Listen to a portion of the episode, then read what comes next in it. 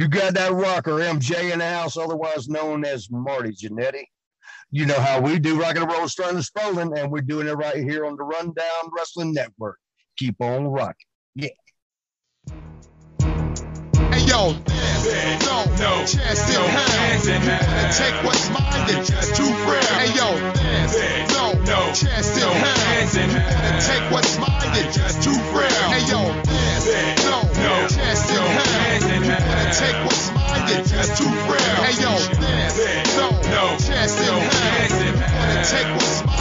just too real. Are you ready for war? Then bring it on. My craftmatic like a stripper. When it's out, you throw your cash at it. Hope I don't rat tat it from the hash and grass at it. I spittin' mad rapid like I took a bad package. You pay tolls of the drummer. Welcome, everybody, to the WWE Rundown. I'm your host, Troy. Joining me, as always, Jason is here. You say as always. That's not actually always the case, but I am here this week. Um, it's been a hell of a week, so let's uh, let's have some fun tonight. You know, you're always in my heart, so And your pants. that's true. Well, my hand's always in my pants when you're on my screen, so Well, that's fair. that's right. Uh, we couldn't do this one alone this week because we have a very special guest. John's here. No, Al, no, Adam, no, has Jeff risen from the dead? no. Well, uh, Ginger. nope, still dead too. Hmm. Hmm. Is it that guy that you scared off after like four episodes on Adam Show? He hasn't been heard from since. Oh, well, I'm out of ideas then. Who do we got? Well, you might know him from our predictions polls. He is the Charlotte one. Squirt Cam? Nope, not yet. Ladies and gentlemen, please welcome to the show live from Portugal, Mr. Bruno Tomas.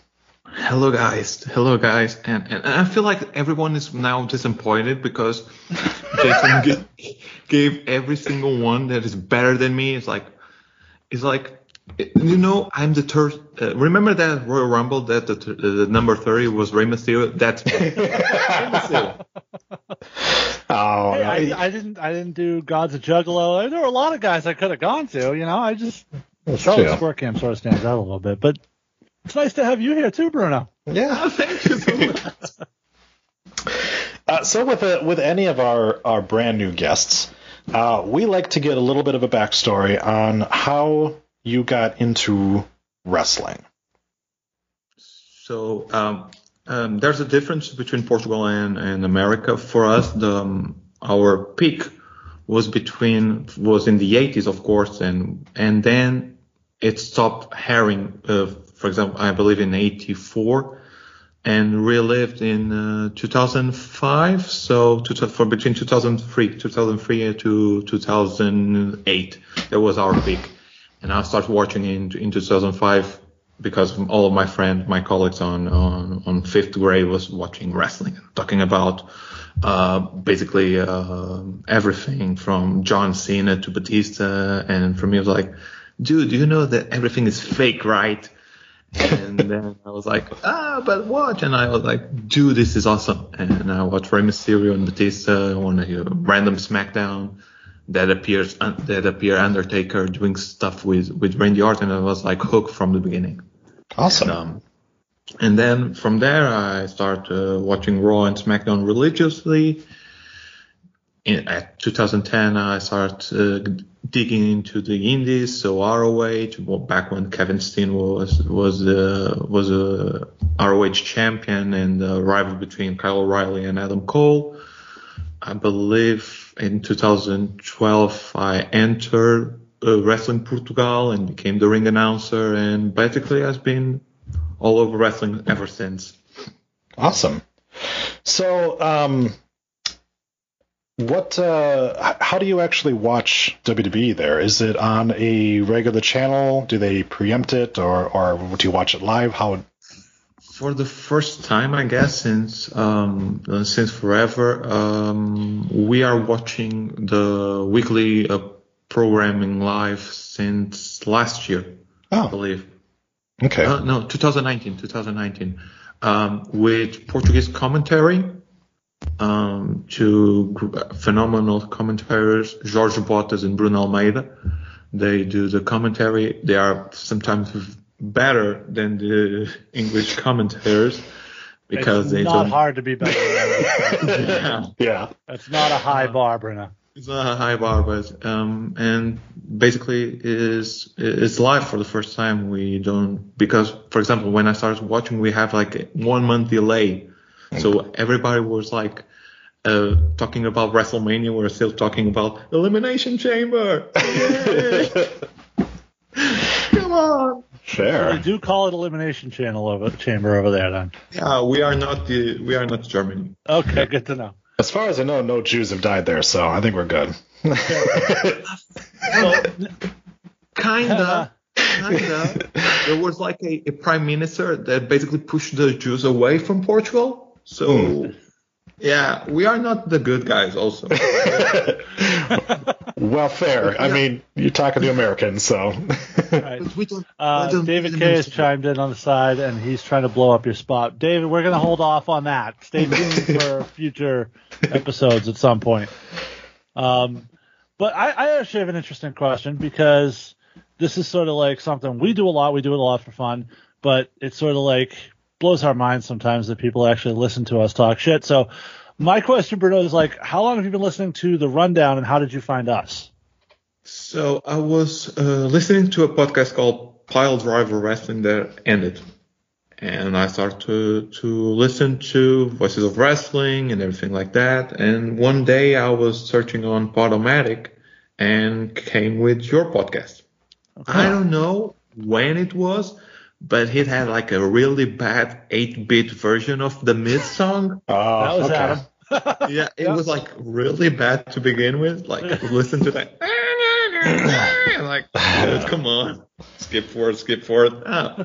Yep. And, and that that was the, how I found it, and um, I believe it, it's, it's very difficult to found a a podcast and a community that is so welcoming as you are. Um, basically, I'm not particularly the or AEW or the WWE squad. I'm I'm a New Japan guy. I still think I still prefer in-ring action and in-ring storytelling and Naito versus Okada to everything that I see in in the both companies. But I feel like in this in this in this network, first of all, it's not bias that I feel like sometimes other podcasts are, and I feel like uh, sometimes they are betraying their own audience, being so biased. And like I say, so welcoming. And and and one one of the things that I, I appreciated was what you did for me last week, um, being so kind to me when I was really down and listened to the words from from uh, from Adam and all of you. Nonetheless, I think that Dick Loco is a little bit upset with with with Adam basically destroying his joke, or, and so he wishes that Adam he wishes that Adam has to suffer between like 12 hours of BTE with Karl Anderson being like the focal point. So he's he's upset. He's really all upset. sour boy all the time. yes, there you go. Don't You worry, know- uh, don't worry. Believe me, Adam's been butchering jokes on this network for years. It's not, it's not you specifically. it's almost his gimmick Okay. at this point. Pretty much, yeah. It's Dick Locos. It's not. Yeah, it's not. It's not him. Yes, Very sorry. difficult. A very different person. Very He's he's just his mouthpiece. Right. Yeah. Well, that's good. So Mouthpiece of Dicko Loco. That's an interesting. There's your title. Yeah. oh man. So um who is who was your first favorite in wrestling? My f- first favorite in wrestling, I believe, was John Cena. I think that was the one that I was like, dude, that guy's different. And then I passed to the face that I felt like, I hate John Cena. I hate John Cena so much. And the problem was that my late uh, mother loved John Cena so much. She was the only one in this house that saw something that I believe that um, Troy would appreciate it. She was a fan of Total Bellas. like, Jeez. and, and every time she saw a, an episode, she was like, "Dude, Bruno, like John Cena, don't let anyone use shoes in her in his house." like, I just want to see Undertaker versus Shawn Michaels, mom. this is really cool. Uh, no, I don't want to watch that. Please, don't embarrass me. so yeah. Uh, to be fair, I've I've always said that I'm not the target audience for Total Bellas, so me me hating it doesn't. I don't think it affects them that much. Actually, my mother really loved um, live professional wrestling. She was like a fan live. She was like all over the place. She was like really happy. I remember the the last show that we've been on. No, uh, yeah, the last show we've been on. Randy Orton was on, and we were like in the second um, row, and the first row there was like another mother and and and and a child. The child was like six years old and the mother was obsessed with Randy Orton, like really upset, to the point that the child was like, "Please, mother, stop." and that and that image is always in my brain the rest of my life. nice. So who's your who's your current favorite in WWE? Um, that's a difficult question because my favorite from WWE was Adam Cole, man. Oh yeah. and he left, so um, I and then it was Daniel Bryan, and he left. So uh, Yeah. I think I think right now the the one that captivate captivate me the most, I think is Riddle. Hmm. I think it is Riddle because it's so. Every time I, I see him, he he puts a smile on my face, and sometimes you only need someone to, to put a smile on your face. So probably Riddle, I guess. Nice. And, and and Roman Reigns. Roman Reigns is doing like the best the best Yeah. work of his life. For sure. So, which leads to my next, well, two questions basically. Um, who is your least favorite on the rundown, and why is it Sal? I don't like Sal because if I want to see like a dollar store version of Taz, I see his son, not Sal. Fuck you, Sal. oh man. oh, I, it's always a good. Uh, um, just we're just gonna leave that in. Uh, um, it, it's always interesting to hear whenever you get like uh um, you know, like families that collectively watch wrestling. You know, me when I was growing up, the you know, I, I grew up in the Attitude Era, and it was so huge that everyone in my family watched wrestling. Like my dad was sitting there; he was a Stone Cold fan. My mom was a Chris Jericho fan. You know, I was a, a, a Hardy Boys fan, and, and so was my sister. And it was like, you know, like we we. Uh, I mean, it was like I am so fucking old. God damn it. but it was it was like you know we'd sit there and be like Monday Monday night like let's finish our fucking dinner quickly because we gotta we gotta get to watching Raw at, at seven o'clock and we would sit down as a family and watch wrestling and that was such a crazy thing you know to to to think about and and, and now obviously it, it still happens to an extent but obviously not not what it was during that time period I know uh, for you know for Jason um, he'd have to wait until the Coliseum VHS tapes come out in order to watch it. Uh, Dude, you fucking joke. You do. But my first fucking pay per view that I ever watched live was WrestleMania 5. Nice. Hulk Hogan versus Macho Man Randy Savage from Trump Trump Tower Casino. So um, I am old as fuck. Okay, I, I I've I've learned to deal with it. Um, and I did fucking go to West Coast Video in Somerville where I grew up, and I would rent the fucking Coliseum home videos, and uh, you know. I, I no shame in my game, sir. That's fair. That's fair. I was five years old when WrestleMania 5 was on, so You can fuck off. Bruno wasn't born yet. Yeah, I'm 26, so yeah, yeah. I, I got I got a I got a decade on you, so but uh, yeah. So we uh, we do have some news to get to before we get into the week that was wrestling. Um, why don't we why don't we roundtable this, Jason, and, and, and I'll start off with uh, with some debuts, and then you can go into your news. Uh, so uh, we had AEW Dark tapings this past week, and they had a couple of uh, former WWE superstars showed up there. I know AEW is not one to hire a lot of of WWE guys, but uh, the former Arturo Ruas, uh, now back to his original name of Adrian Jaoude, uh, he debuted as Cezar Bononi's tag team partner, who of course was also in NXT. Uh, they wound up winning their match. in. NXT at one point too. I think. Maybe Yeah. I don't know. I feel like they did, but uh, maybe. Uh, then uh, FTR, which uh, is the former WWE wrestlers, uh, took on the team of Stallion Rogers and Anthony Greene. Uh, now, anyone who listens to this show knows Anthony Greene, of course, is the former August Grey and the former former uh, Anthony Greene. Uh, and Stallion Rogers is the former Curt Stallion. Uh, so they wound up losing to FTR. Then in the next set of tapings, Anthony Greene lost to Evil Uno, and Stallion Rogers lost to Joey Janela. So apparently, big plans for Adrian Jaoude because he got to pick up a win. No plans at all for Anthony Greene still. I think they're just getting a look at him at this point. See what they see. What, see if there's something there for them. There is something there. Sorry, God. Well, there is something there, but it's a matter of there's something there for them at this particular moment in time. You know. yeah. I mean, I think he's better than a lot of the guys they have, but it is what it mm-hmm. is. Yeah. You- You're, you- I think you're missing the point. AEW is the best place for uh, people to work there.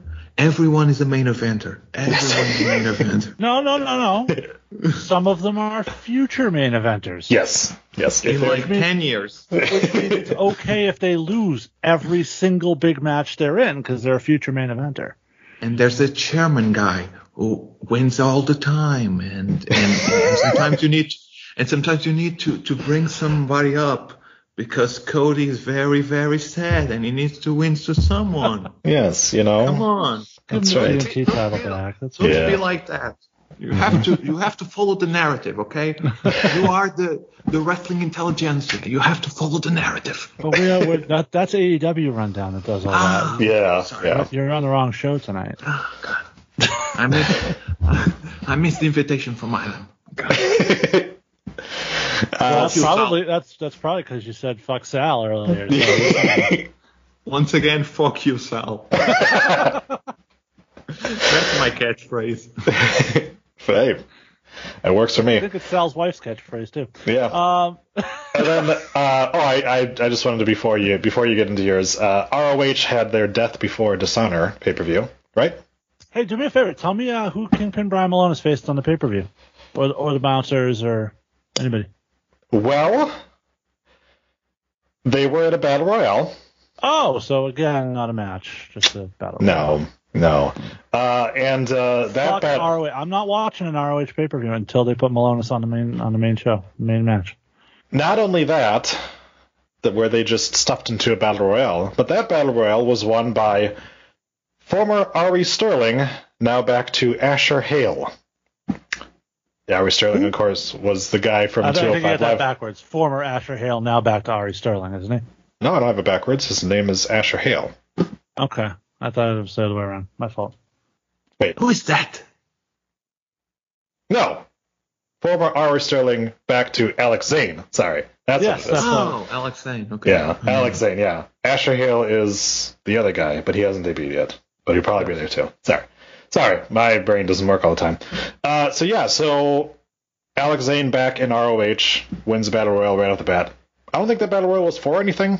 I think it was For a, it was for a title shot at the heavyweight title. so he'll be losing.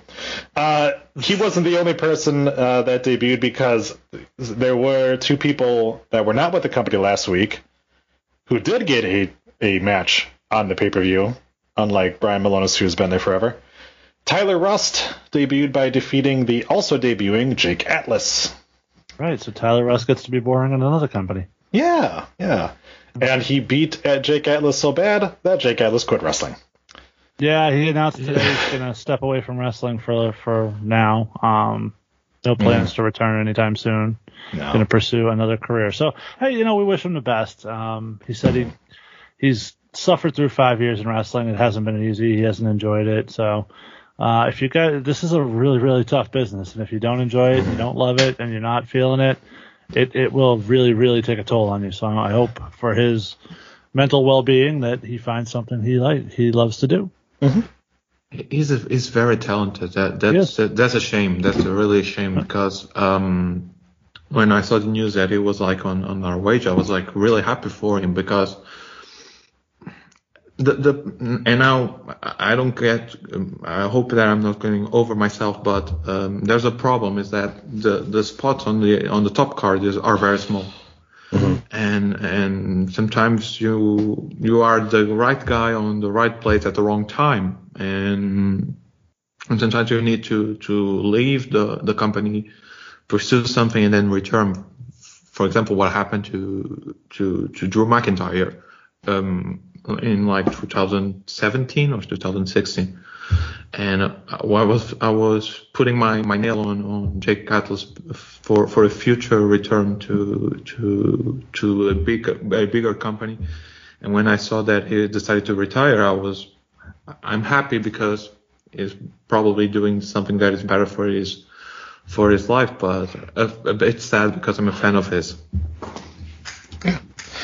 And he might be back, but yeah, I think that uh, taking a mental health break um, from everything, because as hard as it is for anybody to be a wrestler, it's it's infinitely harder to be a gay wrestler, and he has to deal with so much more than your average guy would have to deal with, just because of the fact that he is gay. So I understand that. Um, it, it sort of felt like you know him him working this match at ROH was maybe his being like maybe it'll be different, but it didn't seem to be that way. So um, yeah, again, more more power to him to go and try to describe something else. He did come right on Twitter and be like, I don't want to do interviews. I don't want to talk about it. I'm done. Leave me alone. So good on him. Uh, okay, Jason, what you got for news? Uh, really not a whole lot that we're not going to discuss on NXT Rundown, so I don't want to go too deep in any of that. Um, but there was something announced this week on Raw that we'll talk about in the coming weeks. But uh, for the first time, when we've hinted at it and talked about it, and there's been rumors about it, but now it is official.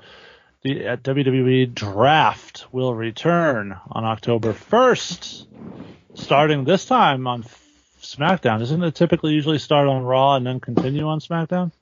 Isn't that The usually la- the format? The the format changed when they when SmackDown uh, was acquired by Fox. Yeah, so Yeah. they are now SmackDown will show. go first. Yes, as, as you can tell by the way they book it, uh, Yeah. SmackDown will go first, Raw will go second, and if, and Raw gets 17 picks for every one SmackDown gets. So, you know, Yeah, yeah. Last year, um, yeah, last year it was SmackDown first, and uh, I think the year before that was back was the last time that it was Raw first and then SmackDown. Mhm. So doesn't mean that Raw hasn't gotten the first pick most of those times, but uh, yeah. So yeah, um, well that'll be a lot of fun. Um, the the only issue that we keep having with the draft is that we keep being like, all right, we're going to get like these fresh matchups and stuff like that. And then inevitably, what happens is it'll be like, oh, sweet, Seth got drafted over to to SmackDown. He's finally going to be done with Rey Mysterio, and now Rey Mysterio got drafted to SmackDown. and Dominic Mysterio, And Dominic, well, and Leah shit. Mysterio, Yep, and well. Buddy Murphy. Yep. So if we could not do that anymore, that would be great. The other the other thing is, and this is sort of the problem with this draft at this point is, and I guess it's overriding issue of the entire format of the WWE at this point because who's the exciting new person that you've never seen on SmackDown or that you've never seen on Raw? yeah. There really hasn't been a lot of turnover within this company where. I mean, everybody that's there has pretty much been there forever and been on both shows, and it's really nothing new. You know what I mean? Back in the day when they first did this, it was like, oh, okay, well, I haven't seen John Cena on SmackDown. He's always been a Raw guy, or I haven't Mm-hmm. even. You know, now that's not really the case anymore. Everybody's sort of been everywhere. I mean, Kevin Owens, I think, has switched every draft, and The Miz too, Yes. same thing. So it's like, oh, you know, okay, I guess we'll do this again. The only thing that I that would probably be interesting, and that is if they have a plan for him, is like for a guy like Keith Lee to to to, Right. to switch from from Raw to, to, to SmackDown, or or that Viking I think he'd be guy, switching from main event to SmackDown, actually. I, I, or I that don't know if or he can that or the third the third um, person on the Viking experience, I believe, is called Karrion Kross. yeah. I don't know who that guy is, but it looks like like the third wheel on the on the on the former War Raiders. Like, dude, uh, Now, Really now cool. being now being drafted to main event, Dominic Mysterio. I think the only person that hasn't swapped shows ever is Carmella. I think she's the last person that has never been on a different show. She's always been on SmackDown. Um, Yes. And obviously, like that's any correct. any of the new people, like Bianca Belair, uh, has, was Wasn't only she on Raw with R-Truth Was she on Raw with R-Truth? I thought. Our, Oh, during the twenty four seven thing? uh, that's correct. That's correct. Be, be, because Carmella was the 24/7 uh, champion on a period of I would believe Oh. two or three weeks. That the title was only defended for for women. And the really complaint girl called Maria Ma- Ma- Kanellis won the championship. Think about it. Mike Bennett did, did not win one championship in his run and in WWE, but Maria Kanellis, pregnant, won a championship. Fantastic. He might. Did, wait, didn't he? Mike Bennett had the twenty four seven title once. Yes, he did. That's right. He, he beat uh, Maria for that Yeah. On the When he went to hug gynecologist, I guess. Although she had it at least for more than one day. He his two reigns lasted less than twenty seconds. Technically, technically, his kid also held the title longer than he did. So, Fetus Maria. um, yeah. So I, yeah, most of it at this point, people switching shows and stuff like that. It, it's not a huge deal because we have seen it so much. Um, Yeah. What I'm more interested in is uh, the call-ups, obviously, because there's always going to be at least one or two of them, uh, probably Well, a couple more. So. And particularly this year with the rebrand of NXT and the notion that we want to clear some of the old guard of NXT out of NXT so that we can make room for some of the younger guys. Uh, maybe we did a little too much of that tonight, but we'll talk about that when we get to the NXT rundown. Um, so yeah, I think that for, for that point, that'll be, that's accurate. The problem with that is that I don't think NXT is in the draft. So Well- those will just be people that show up randomly after the draft, right? Well, they're not in the draft, but they can be drafted. Well, that's That's fucking about stupid. it. Well, that's the way it is. That's always the way it's been, other than that one year. No, So- they've only drafted from NXT one year. I think it was the year they called up Finn Balor. Yes. They they drafted Finn Balor. Other than that, NXT's never been in the draft. They've their guys have been called up after the draft, but they haven't drafted them out of NXT. I'm gonna. I believe I believe Jason is right because last year uh, the call-ups were before. It could be on the show, but it was not a part of the the draft thing. It's like they showed up. It's like Keith Lee showed up. So you're, I think you're getting twisted with the superstar shakeup because like the Viking Raiders showed up as part of the superstar shakeup, I believe. Okay. But it's it's stupid how they do that. It basically is a draft, but it isn't actually a draft. Well, technically, last year on Raw Talk, they had Arturo Ruas go from NXT to Raw, but he wasn't really on NXT. He was already on Raw Raw, Underground. So yeah. Yeah. But yeah, you are you are correct. It looks like it's just been like the trades afterwards and shit like that, or the or the free agents. Right. So, um, yeah, it was the one. Yeah, the street. Well, the Street Profits got uh, drafted from NXT to Raw in uh, 2019. Hmm. And so that's so it was that was one team, and then like you said, the year before that it was you know the Viking Raiders, Viking Experience at the time. so yeah, like I said, I'm I, I'm I'm interested to see what'll happen, but I'm not. Uh, I there's not really going to be anybody big. You're you're not going to have Everybody Roman go back to sign Raw. AEW. Yeah. Everybody should just sign with AEW. That's Yeah. There you go. Cody needs Cody needs to feed his ego Yes. so much. So I don't think he's ever and beaten everybody Roman will Reigns. be a main event. Yes. everybody they screwed Roman Reigns over. He will be a main eventer on AEW, winning the championship from Kenny Omega and then losing to Cody Rhodes. Yes. Hello. right. Uh, one one. yep. Only other thing I got, and we'll discuss this more in depth on uh, NXT Rundown. Uh, obviously, for anybody following things, it was announced that Samoa Joe is out with injury once again and will be relinquishing the NXT title. A new champion was crowned tonight on the debut episode. Uh, tune into a NXT Rundown for more on that. I don't want to spoil it for anybody that hasn't seen it yet. Um, but this is fucking concerning with Joe at this point. I mean, he came back for one match. For those of you who saw that match and we commented it on it on the NXT rundown when we recapped it, um, Kross clearly went out of his way to pull his punches against Joe to keep him from getting hurt, and he still got hurt. Um, at this point, uh, like people were talking about, like if you're Vince McMahon, how do you release Samoa Joe? And if the guy can't go more than one match every year without getting injured, I mean, there's not a whole lot of return on that investment at that point, right? Right. The, the, the only thing that I, I see Joe, um, and I believe they are switching him for, is to be a part of a group with Triple H, with William Regal, to basically being the front runners of of what is the developmental system of WWE, but not as a Either we still- that or, and this is an interesting concept, Bruno, and I I, you guys, I don't know how, how far back you go, but there was a period of time in WCW where they did sort of new blood versus the WCW. I think they called them a Millionaires Club, which obviously was designed to make them heels. But, but if you were to take like Johnny Gargano, Tommaso Ciampa, Samoa Joe, William Regal, Triple H, like you mentioned, and just sort of have them be like the the old, hey, this is what a NXT used to be, and sort of match them up with some of these newer guys. Uh, that could be an interesting storyline, and it could lead to war games. So you know, there's that. Nice. that could that will probably could work and um a- a- and I feel like Joe could bring so much more than just wrestling right now. Yeah.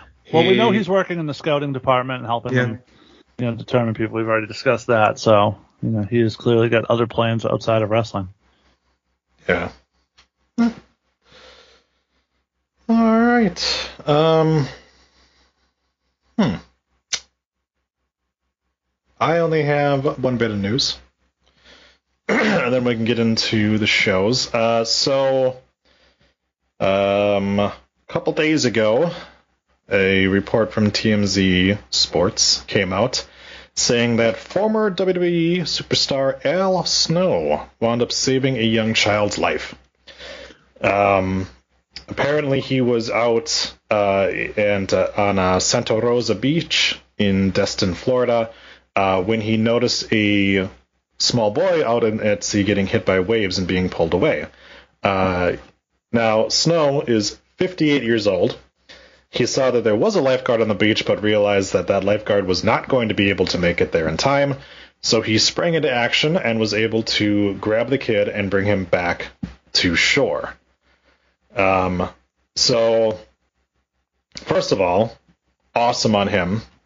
The the fact that he is his first thought was I got to go fucking save that kid instead of let me go alert this lifeguard to what's going on. Um, but also, you know, when you think about some of the other incidents that we've been hearing lately, with obviously with Shad Gaspard a couple years ago, or last year, I should say, um, you know, who had the same sort of thing happen to him, um, where he saved his child but himself lost his life. It's great to hear that both of them are uh, back safe and alive.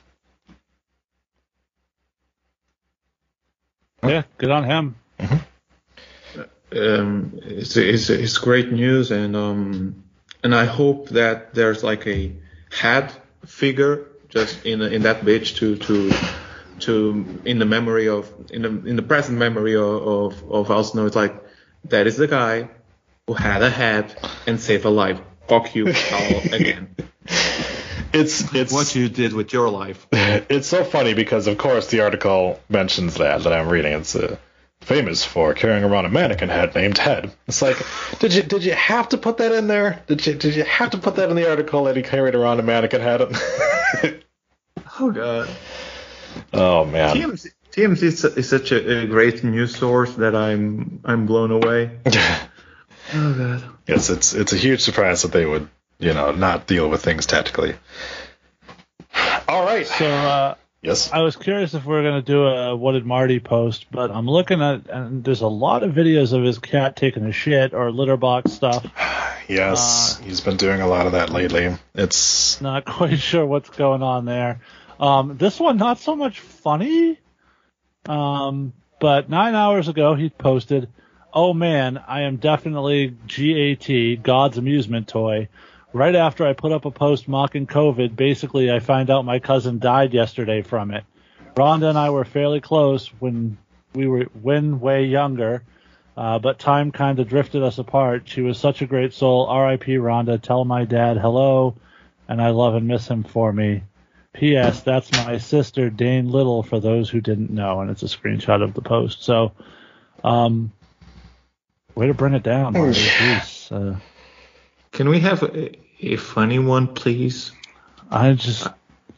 Uh, let me see if I can find one. It's it's literally like it's all shit with his cat, uh, and most of it litter box stuff. it's been weird for Oh, sure. here's, here's one. Here's one. Here's one. Says there's a video that accompanies this one of him walking his cat amongst around his apartment complex on a leash, um, and the post itself says Swaggy's cocky ass keeps trying to hook me up with the girl right across the hall from us. And she is pretty and her body ooh wee packed and stacked, but she's married and we don't do that. No matter if we saw him with another at the club, married, off limits. But here he is being cocky till the hedge clipper guy came by with that ooh noise. Nice. Yeah, the the only one that I had um, was I promised to take this down real quick, but wanted to tell y'all, as y'all are my people, was just outside walking Swaggy and met not just a beautiful young lady that lives three doors down, no, not the band, but so class. She was impressed Swaggy could be walked on a leash. Then we made plans for later. I had to come back, sit on the couch, and as Fat Joe said, lean back, and said, sheet. And it's like, who's better than us? LOL, sometimes life is real good. P.S. The reason I said I was going to take this down was because I was going to say I leaned back, scratched my balls, and said shit, but I didn't say it, so I guess I can leave this up. It's- it's- I, I, I have I have no words. Take notes. I have to take notes because I'm single at 26 and I thought that I need a dog. I I, I was wrong. I need a cat. Apparently. On a leash. Cat on a leash, yes. yeah. Cat on a leash. Thank you, Marty Jannetty. There you go. You were a savior. Hey, if there's one. Marty Jannetty, a gentleman and a scholar. Yes. Or neither of those things. Oh, yeah.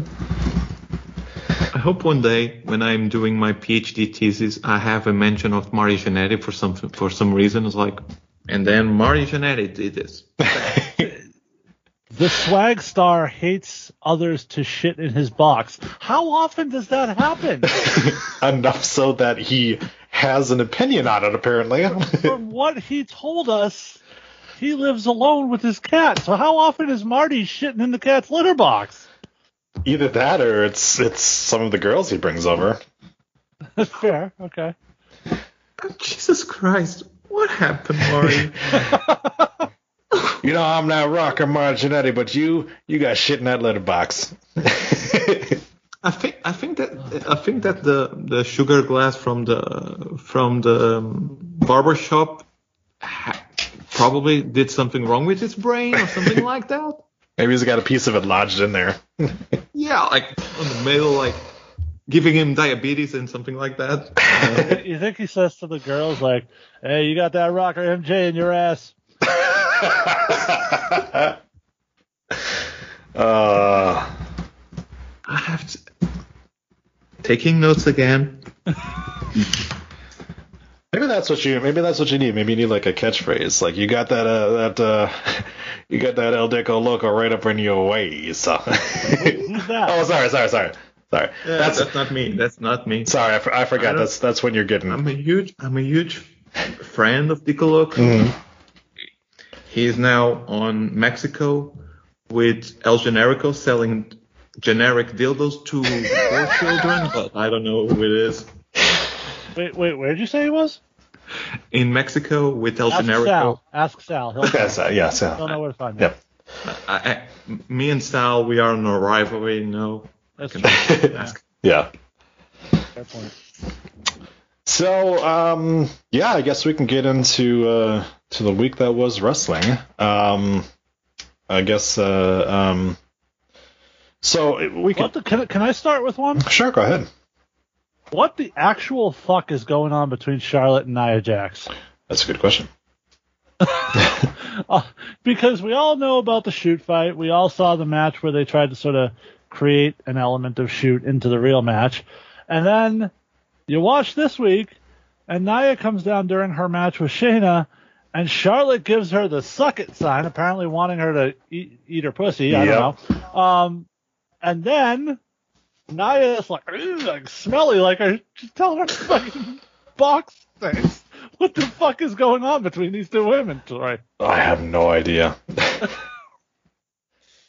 Apparently, This is the this is the greatest women's rivalry of all time, and you are too and we are too uh, dumb to realize the the surface of this amazing masterpiece. One woman with a smelly pussy.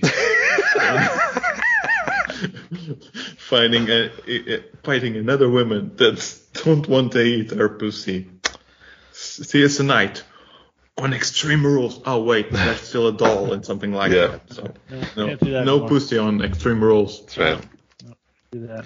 It No, it's just be- it was the whole thing has been really weird. And Charlotte's like I think you mentioned in the host, she's in like four different feuds at this point. Yep. None of them really good. Like I, I just I don't know what we're doing with this women's division right now. I think there's a problem in the in the Raw women's division is there is no um I don't know is that is that um, I believe that Asuka is injured I guess on her elbow so there is no one I feel like on that division that could step up to to basically be or be with with um, with Charlotte that that is not on the last two or three months on a feud with her like for Well, example I got one. I got one. Let's bring Toni Storm over from SmackDown because what the fuck is she doing over there? Like Uh, we've got an influx of these talented women from NXT: Toni Storm, Shotzi Blackheart, Tegan Nox, all these women that we've called up, and we're doing fuck all nothing with them. maybe so that- so that we can have more Nia Jax and more Shayna Baszler. And by the way, I am a fan of Shayna Baszler. Her and Charlotte have no in-ring chemistry at all. It is clunky and brutal every time they are in the ring together. yeah it's it's awkward it's like it's like they It, it's like two alpha females and neither one wants to to give anything to the other. It's it's bad. Yeah. But you, yeah, I mean, you saw it with, you know, even like there was a reversal, and like Charlotte turns around and Shayna's start gonna start doing her punches, and it was like, eh, eh, eh, eh, and I was, yeah, it just, it, they don't, they don't flow well together, and it's like, is is Shayna and Nia having a feud that also somehow involves Charlotte, but also involves Alexa Bliss and it's like like I need a fucking flowchart to figure out what what this feud is at this point. Like we we know we've got a match between Alexa and Charlotte, but then we've also for some reason got these other two that are like imploding with each other and they're leading to a match, but it yeah. I don't get it. I don't get why they have to combine those two together. And let's expand it further out. We've got a Raw women's uh, a Raw women's tag team championship team that never fucking wins, but somehow is still champions. Well, that's a good segue because so you knew that this segment was already going to have issues when Sonya Deville called her Nikki AS, AHS. Yeah. now, thankfully, uh, Corey was like, she must be a big fan of American Horror Story. he, he tried. So it's like, Yeah. But then, so we had Nikki ASH against Tamina. And then we're going to follow that up with Natalya versus Rhea Ripley. Now, I could see what they were going to do. They were going to have each person get a win apiece to kind of be like, okay, you know, pr- prolong the feud. What happened though was Nikki hit a crossbody on Tamina, and as we continue to say, if you don't kick out, you're going to get counted out. The ref counted the three. Tamina kicks out after the three. The bell rings, and because apparently the even the ring announcers are scripted, they announce that Tamina is the winner as Tamina's music plays. And everyone is fucking confused. Is like, I'm sorry, who won? This reminded me a lot of. Do you remember when we were doing the the Raw from the Performance Center, and they did that match, and I forget who it was with, but Shayna Baszler wrestled somebody, and Shayna tapped that person out, and they announced that person the winner, and Shayna just like stormed off through the production area, didn't even go back up the stage. yeah, Like, I forget who. God, I wish I remember who who that was, but that this very much reminded me of that. Like, someone was supposed to win, or some the script got screwed up somewhere, and they just went with it, didn't pay any attention to what was actually happening in the ring. yeah. Weird. But come on, And by the way, how this is every it feels like every week we find a new way for Tamina to be awful. Now she can't even win the matches she's supposed to fucking win. Yep. I I think that we still have to give Tamina a chance because Twitter is saying so. it's like, come on. It's like she, she she's an, an amazing performer in something, I guess, like doing po- poetry or something like that. Oh my gosh. Well, and then and then the promo before the match, Natalya and Tamina talk about how we dominate decades. Like which one? yeah. Because you've got what like two women's title reigns between you over the last forty years. Which which decades did you dominate? Yes. Tamina, uh, I'm sorry, Natalya is like my football, uh, soccer, sorry, uh, club called Sporting. We haven't won a championship in 19 years, but we still feel like we are an important club. So it's like, it's, it's like, I'm Natalya. I won something like 20 years ago. Please put me in the same level as the four horsewomen because if you put me at the one dollar level, I will be really sad on Twitter. We uh we have the we have the Natalya is like Marty Jannetty's cat. Yes. it's a pussy. Yeah, we, we actually have uh, have those people here in America too. They're called Dallas Cowboys fans. Uh, we were really good in the '90s. Yeah, so were the Bulls. Anyways, uh, yeah, I. Uh, they obviously the the announcers again tried to to cover this up because they're like even Nikki Cross looks surprised that she won. It's like no, Nikki's looking around being like, uh, um, that wasn't supposed to happen. Like, so either Tamina was supposed to kick out, which obviously she did late, or she was supposed to reverse the the the pin into a roll up of her own to get the win. Right? Uh, neither of those things happened, and it was like it's like. Tamina, I understand that, like, you know, you you learned a lot from your dad and, and from the Hogan years, but kicking out after the three count is only something you do when you're a prick like Hulk Hogan and you can't bother to take a loss. but yeah, and then uh, Tamina, we know you learned Tamina, we know you learned a lot from your dad, but we'd like it if you didn't kill Nikki. yes, oh god, I was thinking the same thing. yeah, oh god.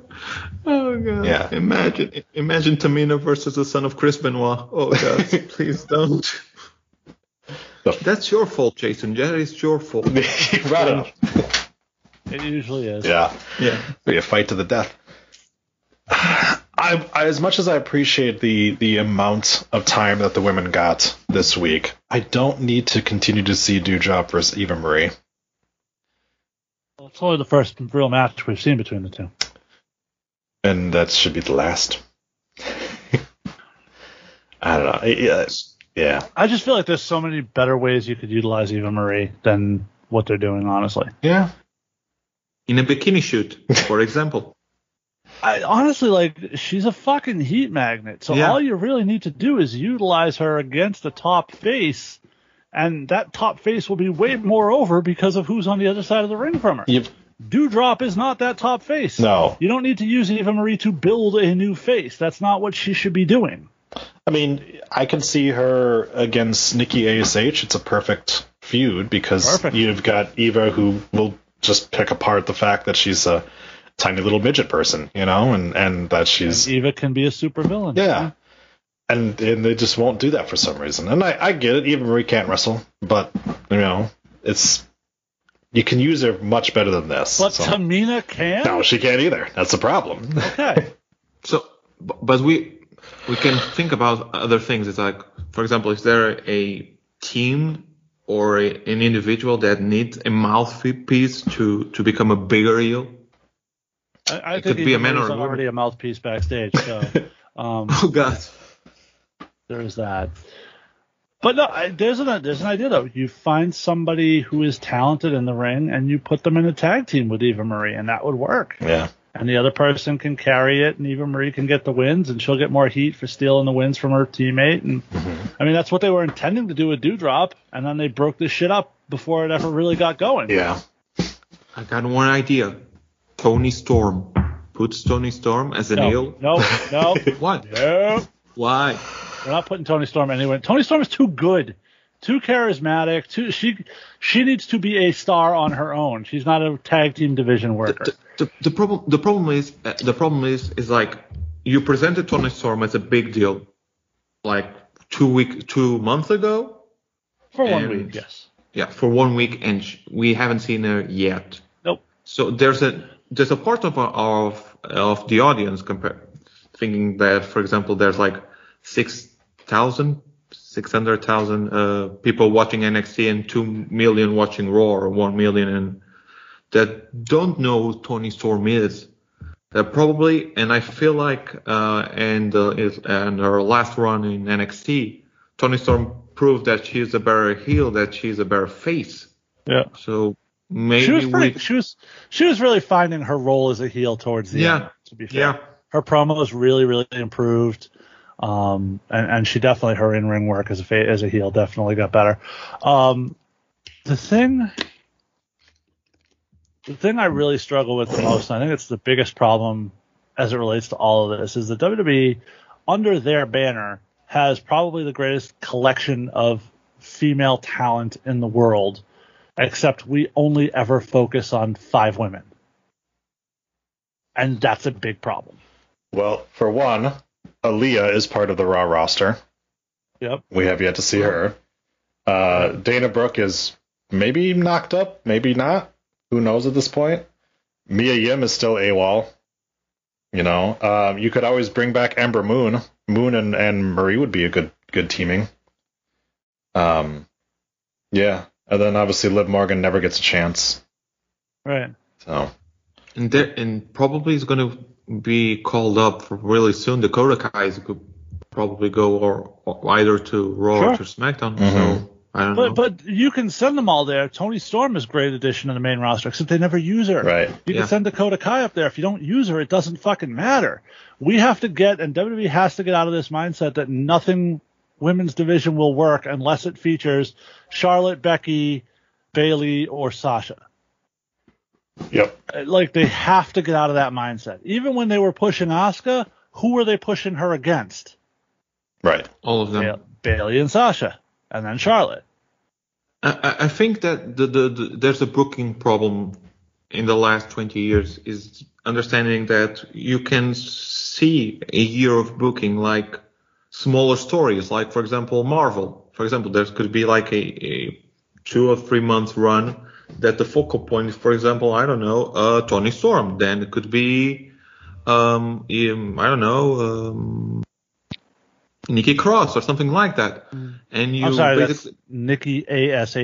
uh, it's very difficult for me. to- it's diff- it's difficult for I'll- somebody to I'll- be able to say it. So yeah, for me, it's Nikki Ash or Nikki Cross. It's like Agreed. Yeah. Agreed. It should be Nikki Ash. I'm so sick of having to hear Nikki A S H seven times. it's It's, very so difficult awkward. To, to, to pronunciate. It's like A S H. Like it's look like i- i- it's the same as a car. It's like a model of a car.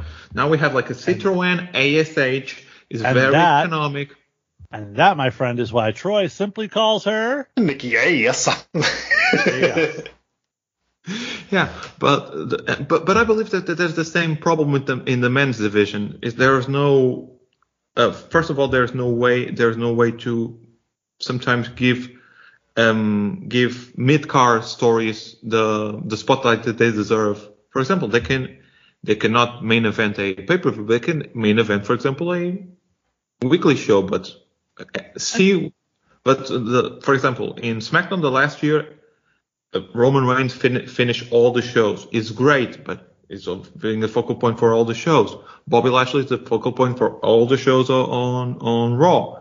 And we compare, for example, when I believe that was the best um, um, edition of NXT.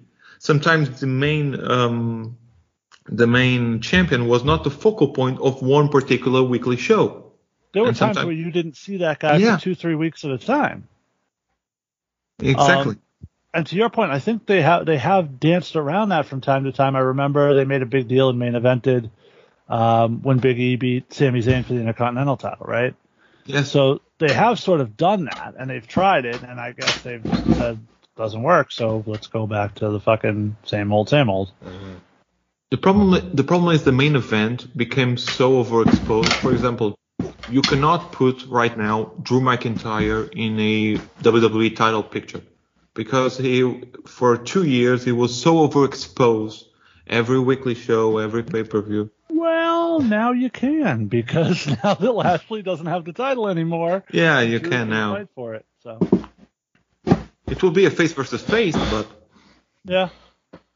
Yeah, but uh, I mean, Drew Drew can do. Oh, but but more on that later. I'm probably Yeah. I'm spoiling here. Uh, yeah. Um. Well, if we, I guess we could talk about it if you wanted to to segue into it. Uh, fuck it, let's go for it. So We did sort of bury the lead, I guess. yeah. So over over on on Twitter, we had uh, a message from Big E right before Raw went on the air saying, "I'm coming to Raw and I'm going to cash in my Money in the Bank."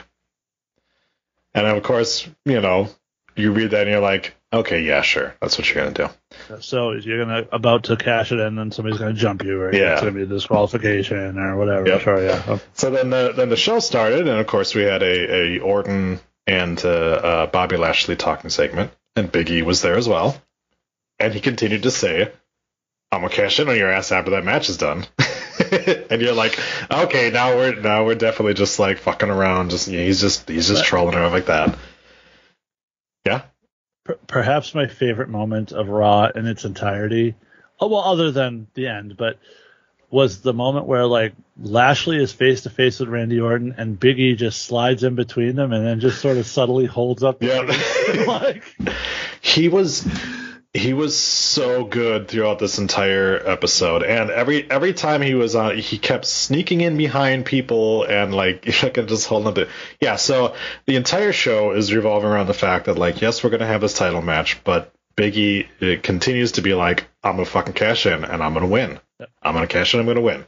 So we uh we get the match Orton and uh against Bobby Lashley. It was a really good match I I thought that they both of them looked really good. Bobby for sure had probably one of his best matches in WWE. Um, Orton doesn't really have bad No, matches. no. Sometimes they're boring, but Mhm. they're never bad. and this, you know, the the knock against Orton has always been like, yeah, too many rest holds and stuff like that. There was no fucking rest holds in this match. Like it was just go go Well, go. So yeah, so everyone said Randy Orton too many rest holds, and then Baron Corbin went hold my beer. yeah, So exactly. now people True. don't care about Randy Orton's wrestling. Yeah. so much. so uh, obviously Orton. Baron Corbin's finisher is the rear chin lock. I'm That's just true. Yeah. um, so Bobby Lashley does wind up retaining, uh, and he proceeds to put Orton through a table. And while he does, uh, he uh, sustains that's air quotes because he can't see me. Uh, sustains an injury to his knee, and Big E's music hits.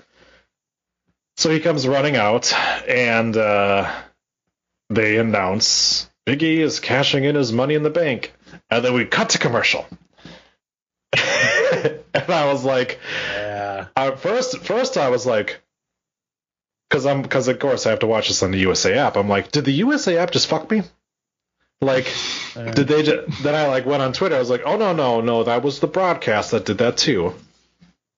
Not great timing, but I get it. Nope. Nope. Poor, poor, poorly pl- timed out. Yeah. So then uh, we come back, and they the announcers let us know that hey, Bobby Lashley is refusing to uh, to do the match because he is injured.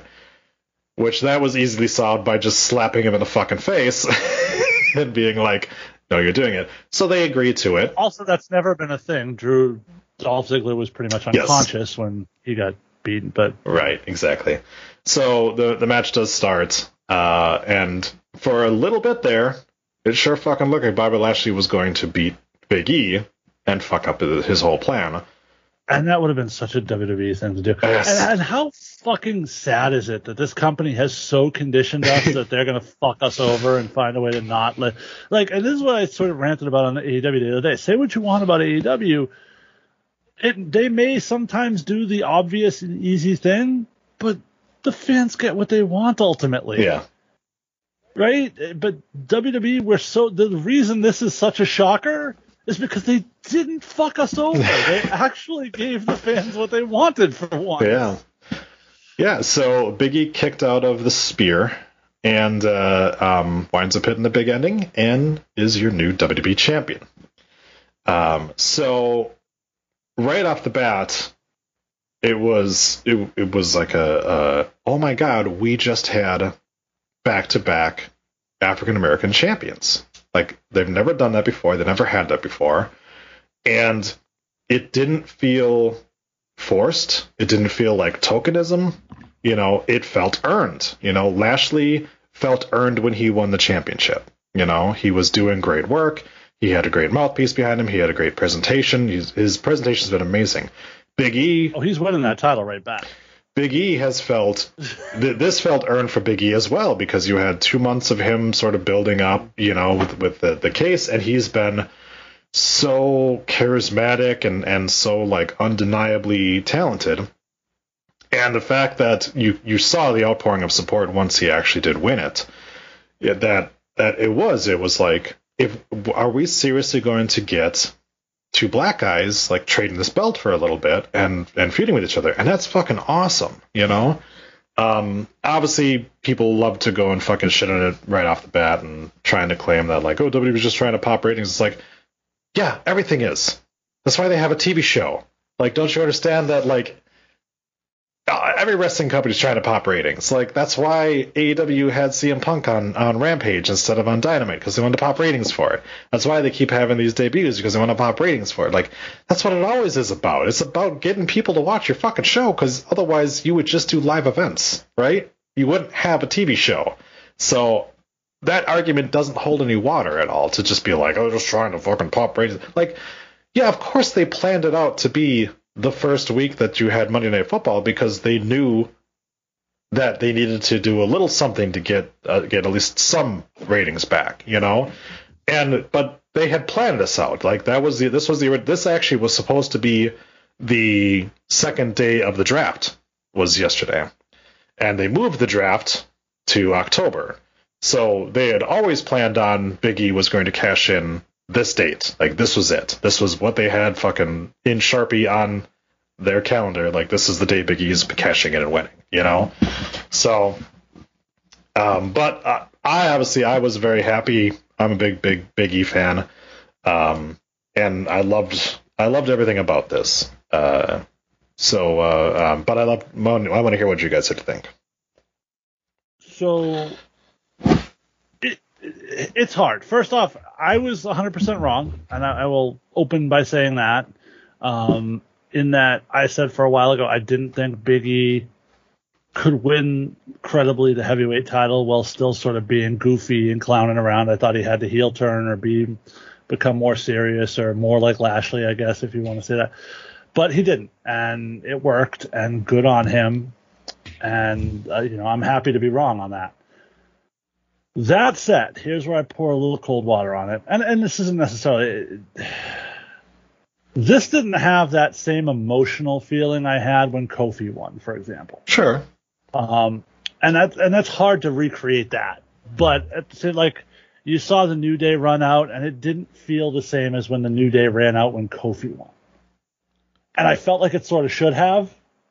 and maybe that's just me like looking for something that's unfair to look for. But that's sort of how I felt. It was like, oh, okay, this is a really nice moment, but it's very similar to this other one, except a little bit less than. I I feel like it's there there are different things I guess because for for Kofi we have like the the the amount of years he went, he, he was in WWE that didn't have a, a title match didn't have the opportunity so it's more than just being like a new a new day guy that won the championship and it was in WrestleMania it was against uh, Daniel Bryan and it, it, I believe that the the the Kofi story is more similar to the Daniel Bryan story at WrestleMania 30 than is to the to the to the to now Big E story. For me, I think everything was absolutely perfect. The Big E won the the Money in the Bank briefcase, and the booking was not the normal booking of someone that won the, the, the briefcase that is to lose every single match to become the moment Well, More- no, no, but he only had, I think, like two or three televised matches after he won the briefcase. He sort of Yeah. stopped wrestling. But but it's a good thing. It's better than, for example, what happened to Daniel Bryan that he was losing like every single week. I guess. Yeah. And it is, is- I believe it's very difficult to do a a face cash in that the face feels like it, it was not a fluke win, and I didn't feel it was like, like a fluke win, and and felt smart because, for example, John Cena's cash in, he he decided to cash in beforehand. He looked stupid, right? Mm-hmm. Didn't look like a a normal guy. I believe the only one that you can say that it's better than this one was Rob Van Dam. That he decided, you know what, I'm gonna cash in this on my terms on ECW One Night Stand. I believe this cash in is almost better than, for example, what Dean Ambrose did, Jon Moxley, on, on Seth Rollins because it was like it, it was a face cash in. It was not a fluke win from behind or something like that. On the beginning of the night, it said, "I'm going to cash in this briefcase." Yeah, So- and I and I agree with a lot of that up until you say it wasn't done as a fluke victory, and I wish they hadn't thrown in the quote unquote knee injury. Yeah, I agree. Okay. Yeah, because I I, feel like they, they did that just to give Lashley an out for losing, which again, great. You give Lashley this out for losing, but you take a little bit away from Big E winning, which really should be the focus here. Well, I, I have to agree. And you- I have to agree. I have to agree. but you gave him two outs because he also wrestled Right. a match. like Right, yeah, that exactly. that's enough to me. It's like Right. he can sit there and be like, I had to wrestle two matches and that's why I lost. But now you're like, not only did I have to wrestle two matches, but I also fucking my knee up. You know, like Right, yeah. yeah, no, so true. yeah, I that was maybe a, a little bit too much, but considering the the history that we've seen, like it's it's not that it's not that bad that we had the outgoing champion like that have a reason for it because you do want to still keep him strong and obviously the, we're going to continue down this this path because this this obviously Orton's part in this was just to get to this, you know. Right. Um, Yeah. So I I was I was fine with that. I, I I do get a little bit of of the booking criticism, but you know um, I do like it whenever a face tells you this is what I'm going to do, and then they do it. You know.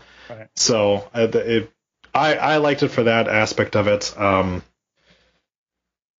there, uh, you, but you also do give a little bit of fuel to anybody who wants to go against Big E to be like, well, you ran away from Roman, you know, and you, and you came over here and, and you kind of picked your spot. So there there is that good aspect of it where you do have kind of you got some fuel for the heels and you've obviously got fuel for for Big E uh, as well.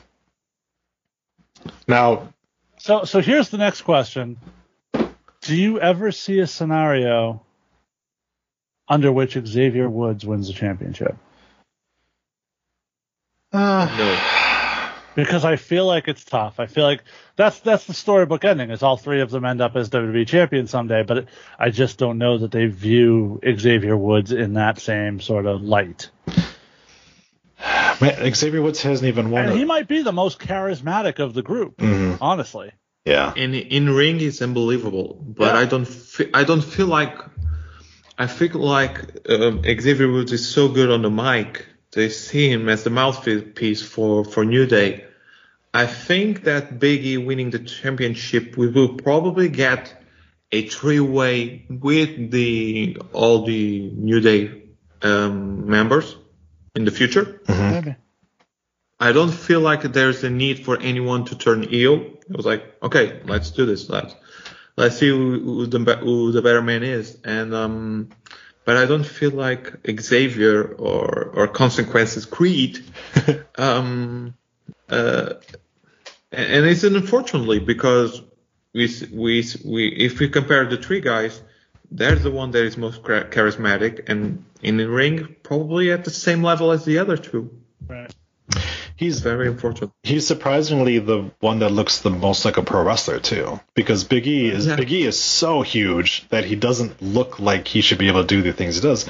Xavier is fucking ripped, you know, he's got a good height to him and stuff like that, but they need to. I guess first we need to see him as a singles run because he's the one guy that hasn't had one yet. So, um, and And it felt like we were gearing up for that because he was doing a little bit of that while Kofi was out. Mhm. So, yeah, um, but not so much. The one thing I will say too that I, that I really do want to give them credit for is they have so protected Lashley's spear. Like it's been the devastating finish that nobody has been able to like sort of stop, hmm and they had Big E kick out of it, and I thought that was pretty cool. yeah, for sure. I, I would have loved I, I would have loved to see him break out of the hurt lock, like power out of that. Because that would have been the big money. Because nobody's gotten out of the hurt lock since he, since it became a thing. I think. Oh, Drew did once. Yeah, but Drew did once. Yeah, it's been there's time though. pretty protected. There's time though. You can you could do it because because I feel like if we're not getting this match um, at Extreme Rules, we're we're building it up for whatever the fuck's after Extreme Rules. Oh, see, we're getting it. We're, I, I feel like we're getting the rematch of Extreme Rules. I feel like Lashley's getting the title back. 'cause I still feel like the plan is Lashley and Goldberg in Saudi Arabia. I mean, you could still do Lashley and Goldberg at Saudi Arabia without the title. Ah, you can, but the Saudis want Goldberg in the title picture. We've seen this time and time again. Put did you? put them in a three-way. Yeah. God.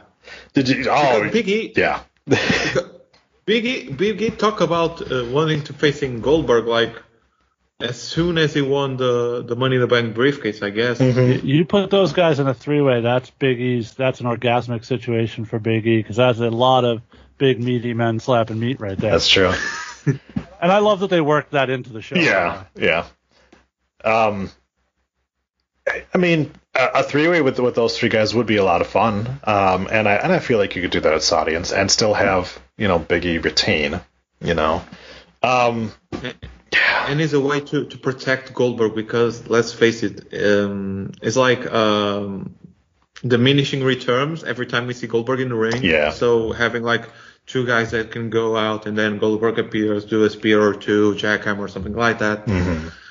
It's easier to, to navigate in this situation than in a one-on-one situation like it was in SummerSlam. Talk about a guy that continues to tarnish his legacy, but whatever. did you? By the way, So Sting. yeah, exactly. Um, did you happen to see that WWE has made more money on the Saudi Arabia deal than every single WrestleMania combined? Yeah. Yeah, that's exactly why we keep going back. Did you see that they've made more money on the Saudi Arabia deal than AEW is worth? yes, of course. I'm doing the financial evaluation of WWE, and every time I see someone saying WWE is dead, I, I I want to them to look at my Excel, even because it, it, it I think people don't understand the way that they the number of tickets are decreasing a bit, but they're increasing so much the price that they're making more money right now, even in house shows that I have they ever did. Mm-hmm. So to that point, this past Friday SmackDown, which we'll talk about, which for my opinion was the best SmackDown we've seen in a very very long time, um, was the highest gate SmackDown's ever done either. So, And SummerSlam was the was the highest gate that they've ever done for SummerSlam too. So yeah, which is to be fair, is the first time SummerSlam's done an arena. So true. since Wembley, I guess. Yeah. Yes. All right. Um. And Wembley is a tennis stadium, not a football stadium. It's definitely No, it's a it's a football stadium, a soccer stadium. Wembley. Yeah. Oh, okay. I stand corrected then. It is for like right now. It's like for sixty thousand people, I guess. Isn't it where they play Wimbledon? Huh? Isn't that where they play Wimbledon? I think it's an arena close to Wembley, Oh, but okay. not in Wembley. Well, Okay. Wembley was the final of the Euro Cup, and they lost at home, and Okay. it was really funny because See, they this is- decided. see, to, look at this. Bruno's already paying dividends correcting me. There you go. Sorry. This is what happened. Oh no, it's fine. I'm dumb. I appreciate it when somebody can correct me. It's usually I'm usually a Sally. Can't do any of that. Uh, Wimble, the Wimbledon tennis tournament is held at All England Club in Wimbledon, London. Okay. You're not allowed to correct me, just Bruno. So fucking stop it. I have the power of the internet on my side. Well, motherfucker, I could have looked it up before I said some dumb shit. Sometimes you just gotta take some dumb shit and go out on a limb, all right? yeah, that's fine. I fine. have the I have the power of the sport that no American like. That's And, uh, and that is my ultimate power. Got that. There you go. You got that going for you. Um. All right. So you, uh, Jason, you wanted to talk about SmackDown? Yeah. I mean, which, Can- which can I part just- do you want to can- talk about? Can, can I just can I just say just a, a, a small comment Sure. about uh, about the beginning? Um, Troy was saying incorrectly that some criticism about uh, the Raw uh, episode was like, oh, they are doing things to get more ratings. But funny thing, they did not present someone new. They did not. Uh, they bas- the only thing that they use is a catalysm to create a new story. Just that Yep. and uh, they are the same people. They feel like, oh, Daniel Bryan, sorry, Bryan Danielson, Adam Cole, and, and CM Punk are not ways to create uh, to to increase ratings. So Right. it's just exactly. Um, well, uh, obviously the uh, um, SmackDown show was the day before uh, 9/11. Um, it was the 20 year anniversary of uh, of the 9/11 attacks, and they were in Madison Square Garden, which of course is in New York. Um, so there was a there. uh, If you you know didn't didn't live through 9/11 like uh, you know, like me and Jason did, obviously be, being in America here.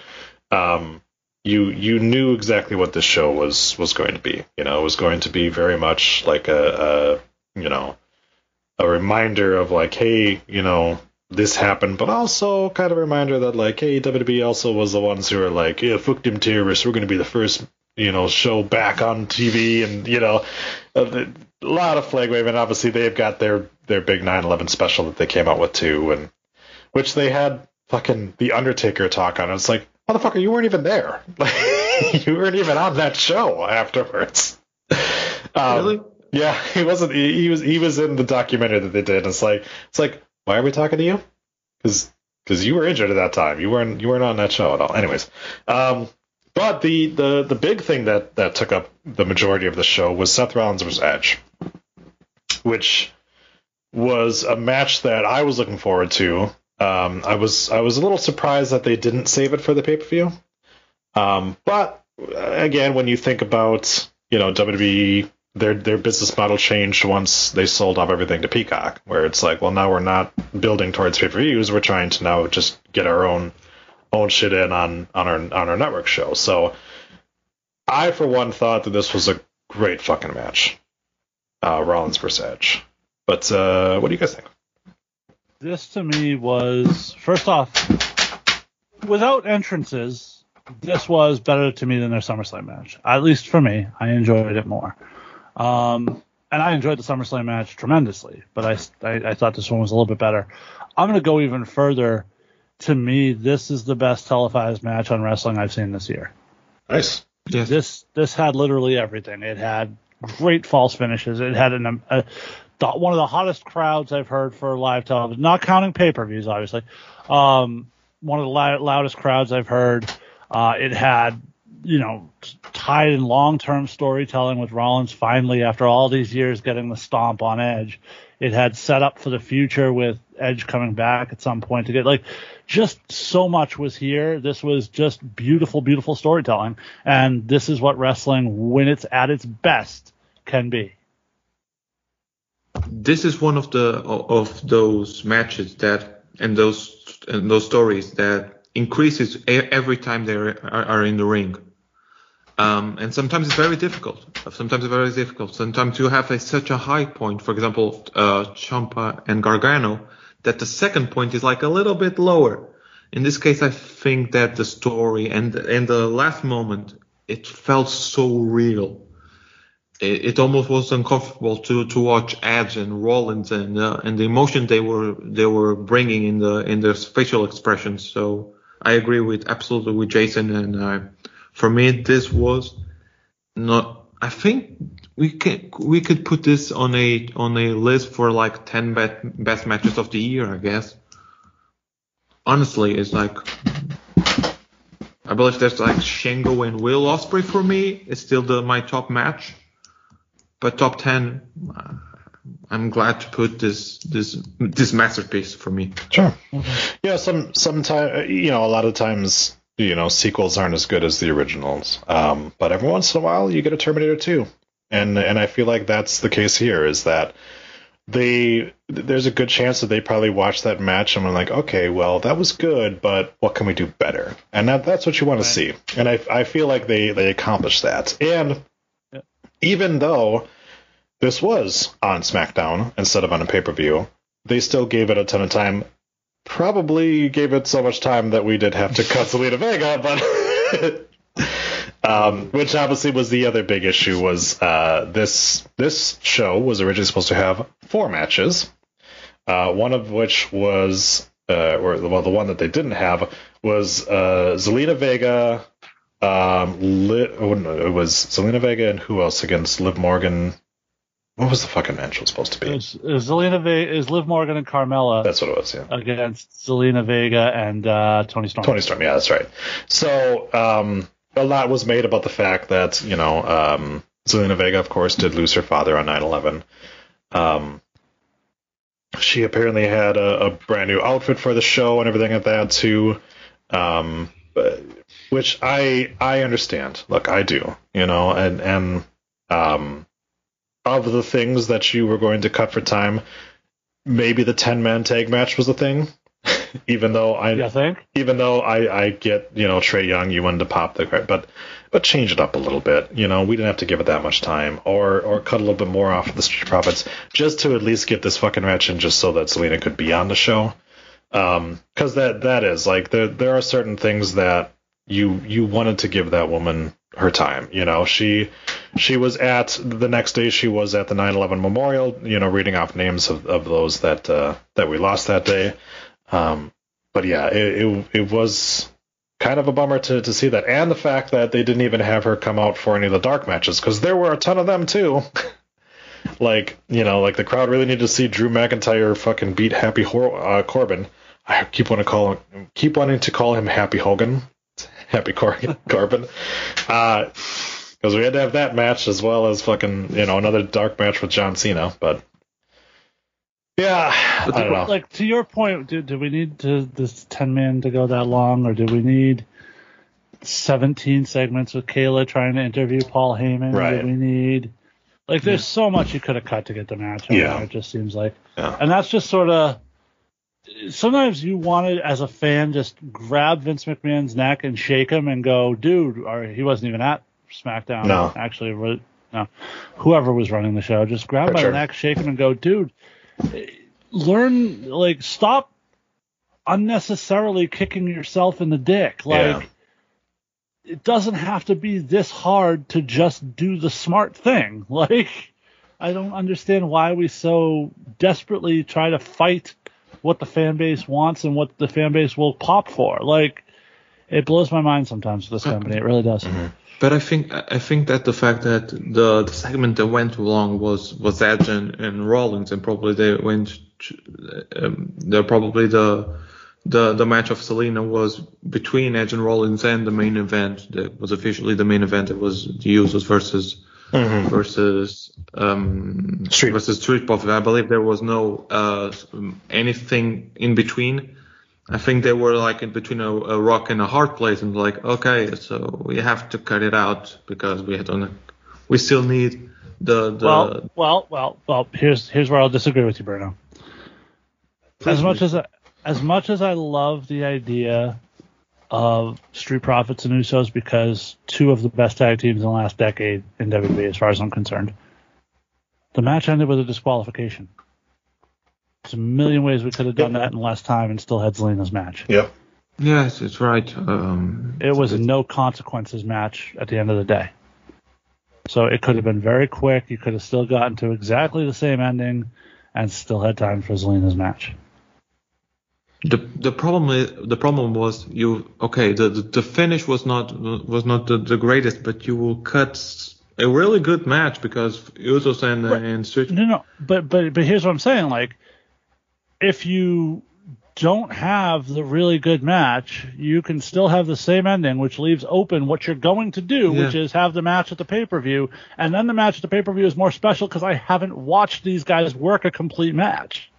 Yeah, that, that, that's the problem of booking of, of WWE booking is that nothing is special anymore because we Right. see them, see them uh, like almost every week, and they Right. they repeat stuff so much that when you you arrive to every every single every single pay per view is like just like um, this year's backlash was WrestleMania backlash. We feel like every every every every pay per view is like Raw backlash and SmackDown backlash and Right. everything like that. But And, that, and yeah. that's sort of my only point is that if that was the ending you were going for and we weren't getting an actual payoff to the match, there was zero reason to not just go right to hot shot to that finish and still sneak the Zelina match in. Right. And it would have been much better PR. And the Zelina match didn't have to be long. Yeah, you know? could be like two, three minutes just Right. for her to get that that moment Right. on that yeah, crowd. exactly. Well, It just Yeah. it doesn't have to be that hard to do the right thing. you also, I wish this company would do that, recognize that more often. you also didn't really need to have her in a match. Just have her on the show.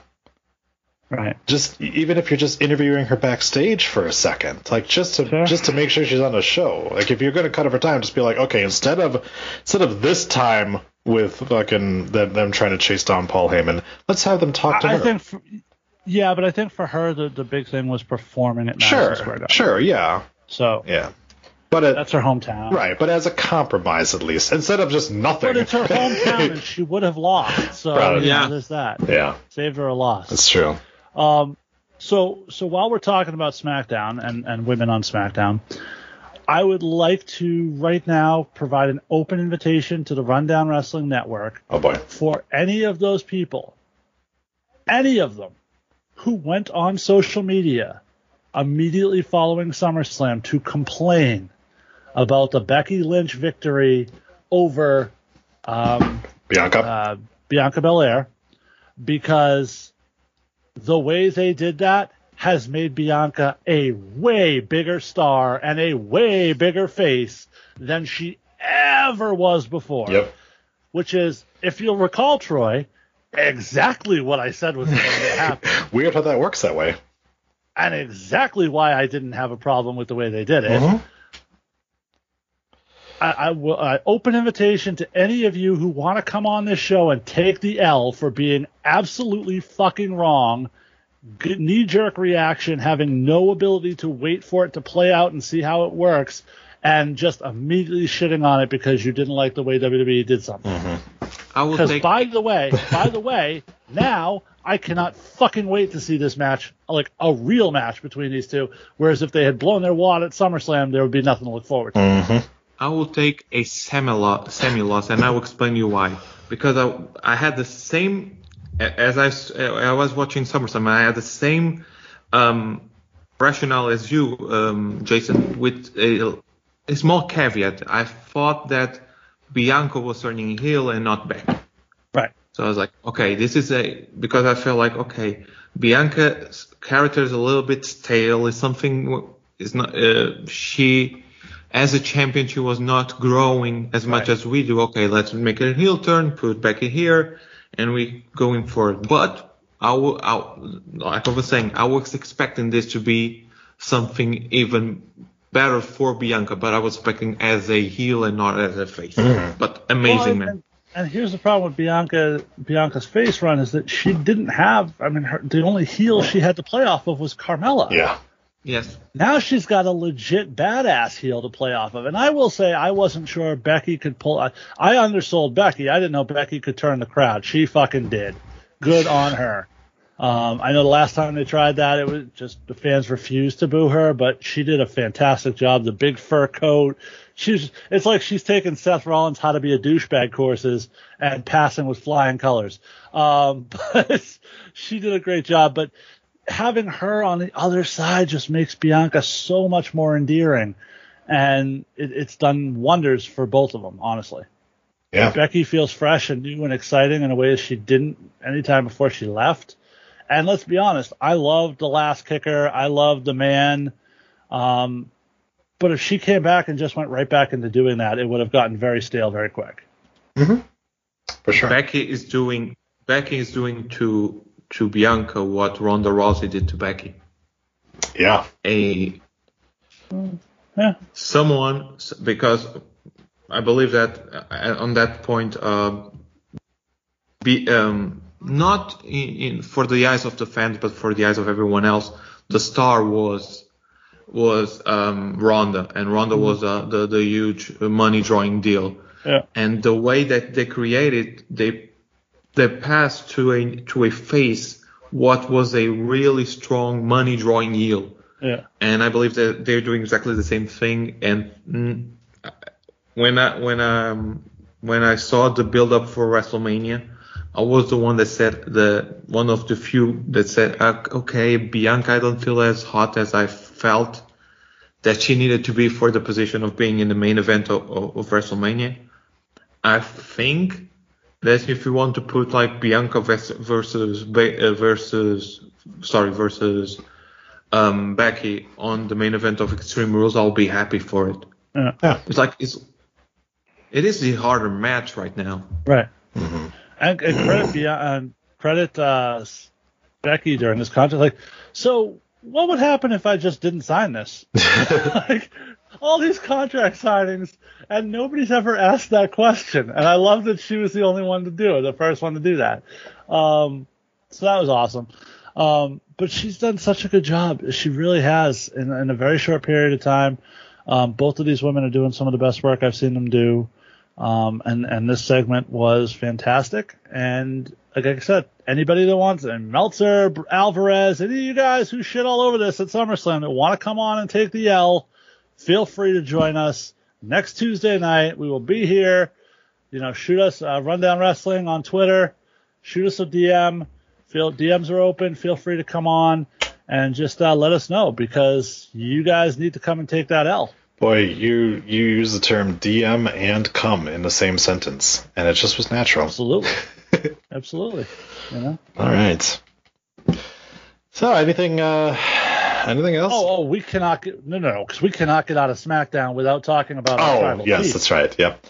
Yeah. because And- one of the The fir- the the first segment and the last segment. yes, fantastic first segment because for those of you who didn't see it, it opens with with uh, Roman comes out and basically says WWE owns New York City and I own WWE, which basically means I own New York City. Mhm. Huge heat. Great job by Roman there. Then Lesnar comes out, ridiculous pop. Um, I love the uh, the home improvement thing on Twitter. that was great. Yep. Um, comes out, great pop, gets in the ring, and fantastic. Paul, why didn't you tell Roman I was coming to SummerSlam? And everybody. Roman does a great job, t- rips his belt out of Heyman's hands, and Heyman looks like the poor child that just got told you're not eating Christmas dinner. And then Ro- Roman and the Usos go to leave, and Lesnar's laughing, and, and Heyman grabs the mic and does the old school Brock Lesnar intro. And then Brock's, Brock says, Listen, I just got one question. Why won't Roman accept my challenge? He's got five seconds. He picks him up, gets him to the F5, and then Roman saves Heyman. And like this whole thing was just beautiful. Like so, so fucking well done. Lesnar Lesnar proved that on the mic he could be something else even without uh, Paul Heyman because it's you don't need to be you, as a wrestler I, I guess you don't have to do like a 20 minute Triple H promo in the middle of the ring to open Raw you can just do sparkly things just small uh, but impactful uh, phrases like the one Why don't you tell Roman that I was coming in? And basically bec- making moments that will last forever. It's a, it's a very foreign concept, Bruno, to WWE that less can sometimes be more. Yeah. True. because WWE believes in more is more. Um, but no, yeah, it was great. And then, of course, we get to the end of the show. Dum dum. Dum, dum. Oh, sorry. Yeah. Um, after uh, uh, after Roman beats the ever loving piss out of uh, out of uh, Finn Balor, he goes walking away and or not. No, sorry, that was last week. No. Um. Yeah. So Users. yeah.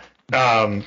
After the after the Usos match, we get a little bit of lightning, and uh, nope, not the Undertaker this time. Out comes the return of the Demon. And and first, first off, first off, first off, very important: the return of the demon, not the Demon King. correct. Yes.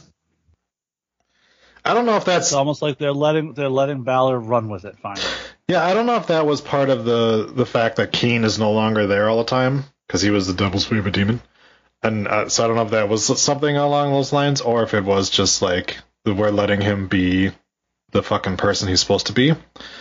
But yeah, um, we uh, we get the return of him again. Fucking body paint looked looked on point. Uh, the entrance was great again, and uh, there's still a little bit of the the new Finn Balor in this, which I like. This wasn't exactly the same demon as we saw before.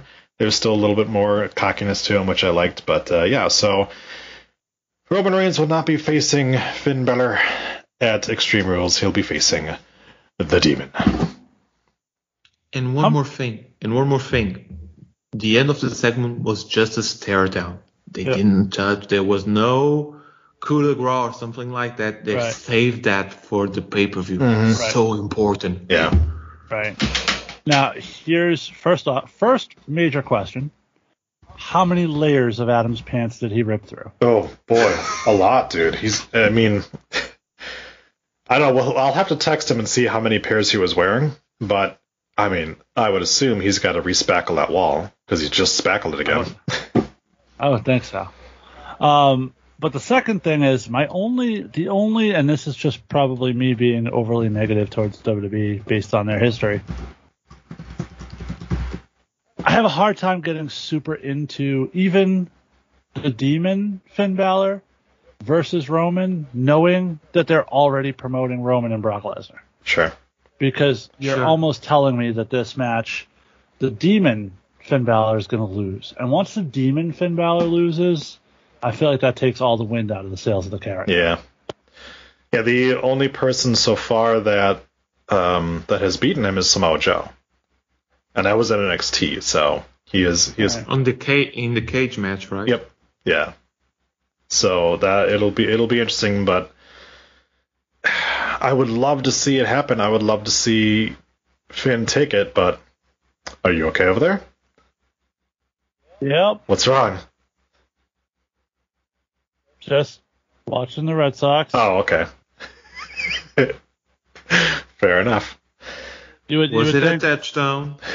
you know, it's like having Adam here. you, you would think professional major league outfielders would be able to catch the ball without it popping out of their gloves, but Yeah, basically. You know. You know. oh my goodness. They, they they scored the goal, so something like that. Yeah. I. Yeah, Right. something like that.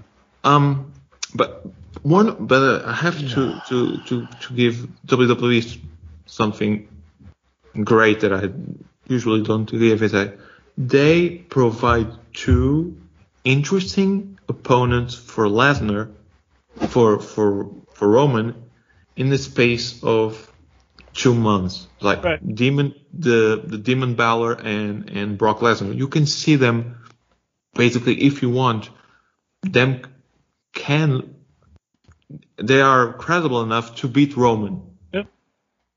And for some time we haven't seen anyone that you can say, okay, this guy could beat Roman if you if if the, the situation is correctly. Sure. And that and I think that is absolutely wonderful. I'm very excited to to see the the the match, and I have to to, to say is that um, in a recent interview, actually for a Portuguese channel, Balor joined the, the feud with with with Lesnar in a very interesting way, saying just this. Um, first of all, um, it, it was one of his best best matches ever against Lesnar on on on on Royal Rumble, and I believe he said something like, "He never beat the Demon; he just beat Finn Balor." Mhm. Right. So, so they, if I believe that there's two weeks until uh, Extreme Rules, two three weeks, so they can still tell the story of putting doubts in our brains that okay, we can go with the probably the the more logical path, and that is Roman versus Lesnar, but we can also go Roman uh, Lesnar versus Demon Balor. Right. Yeah. Yeah. Very true.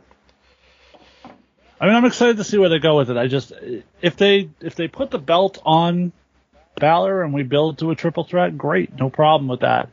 I just feel like I, I wish that they were promoting them separately, because by promoting them both at the same time, I really do feel like it tells us where they're going. You know what I mean? Sure. Yeah, card subject to change though. So maybe. All right. Anything else, gentlemen? I think That's it for me. Get your vaccination, please. Oh, please, thank yes, yes. Um, Yeah, actually, uh, we didn't do uh, what's going on in your life, but uh, this week, uh, a friend of my son's was confirmed positive. He's having a rough time with it. He, he'll be fine, I think, but definitely struggling a little bit. So, uh, X, just want to shout you out, buddy. We're thinking of you. I hope you feel better soon. Um, but also, over and above all that, uh, you know, the kids are now back in school over here. I don't know how things are over there, Bruno, but um, so, you know, that was like a bunch of kids got close contacts and now they can't go to school. And my son actually, like, uh, this was Friday and then my son on Monday, uh, ended up getting a headache at school and the headache got bad enough that he threw up. And as a result, he was out today. We had to take him this morning for a COVID test. Uh, fortunately and thankfully, he, he is negative. So, um, but he's very soon to be able to be vaccinated. He will very soon hit that age where he can officially be vaccinated, and I will feel a lot better once that is actually a thing. no, Um, no, no, no, no, no, no. You cannot say that without doing that as the grizzled young vets.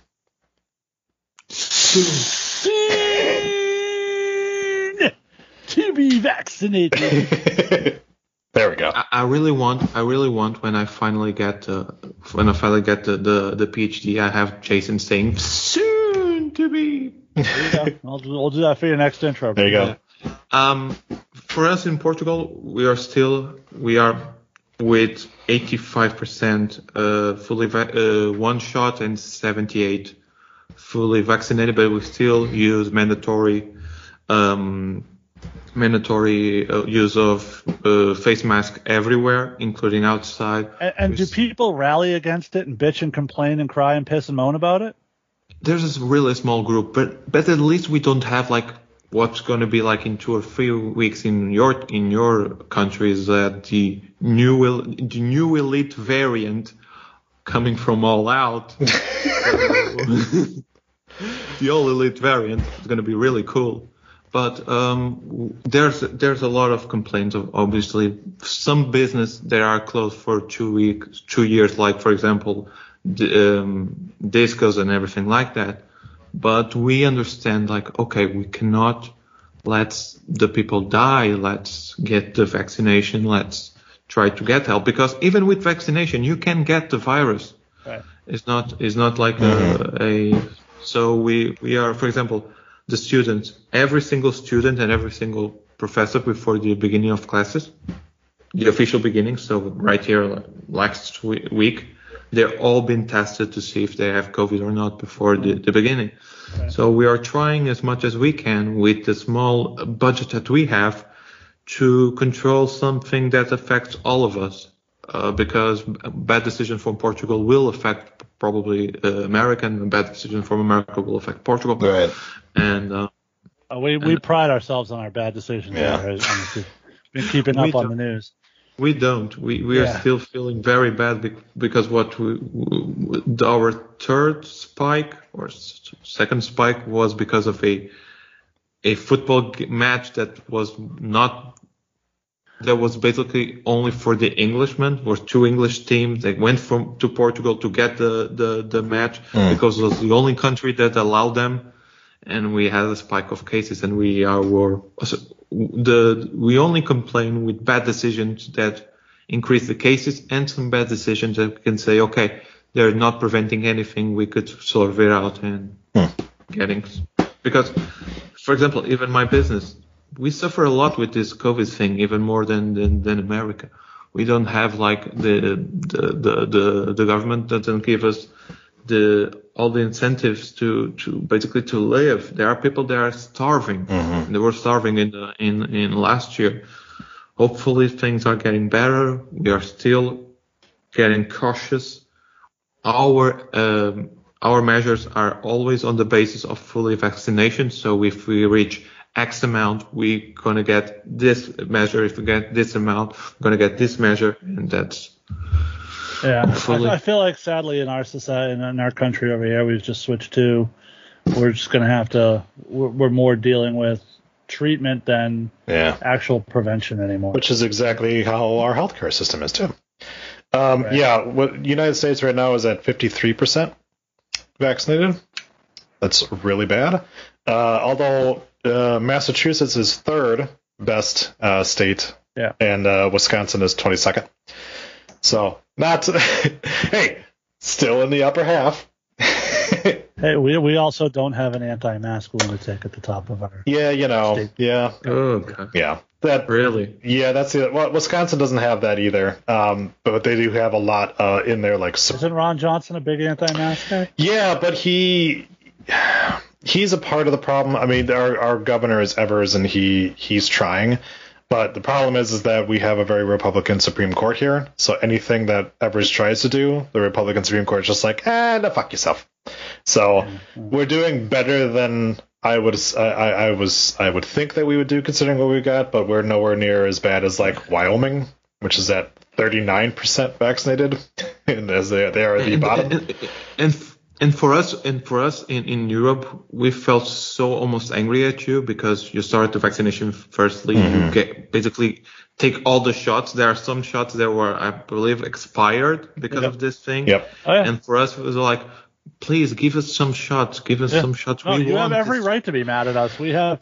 It's like everything else. We have all the best of the world, and we just don't appreciate anything. We had Yeah. um, we had a situation here in Wisconsin where uh, some asshole decided to take ten thousand vaccinations out of storage and let them expire because he didn't believe in them, and that's Jesus Christ. yeah, and it's like that that he fucked up more vaccinations than were actually like sent to Africa at so far, kind of thing. So it's yeah, it, it is something to to be very fucking pissed off about, and uh, But yeah, if if if you let me, the I believe the reason that Portugal is being a study case for everyone else is our plan is now being executed by a by a military.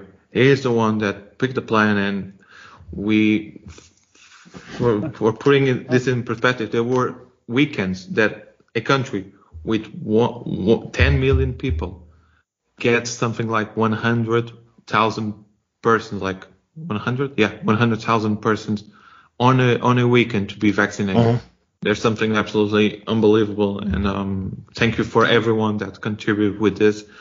The um, The, the problem we have here is, is that our military is one of the biggest anti-vax Yeah. groups in the country. really, yeah. Yeah. Yeah, they really are. Um, yeah, it, it uh, we don't want to get too political on it, but yeah, that uh, there's, Yeah. there's some issues that we have The here. vaccine rundown. Yeah. but, you know. Um, but So the next yeah, topic. I am I am pretty sure that uh, that our podcast is actually fully vaccinated.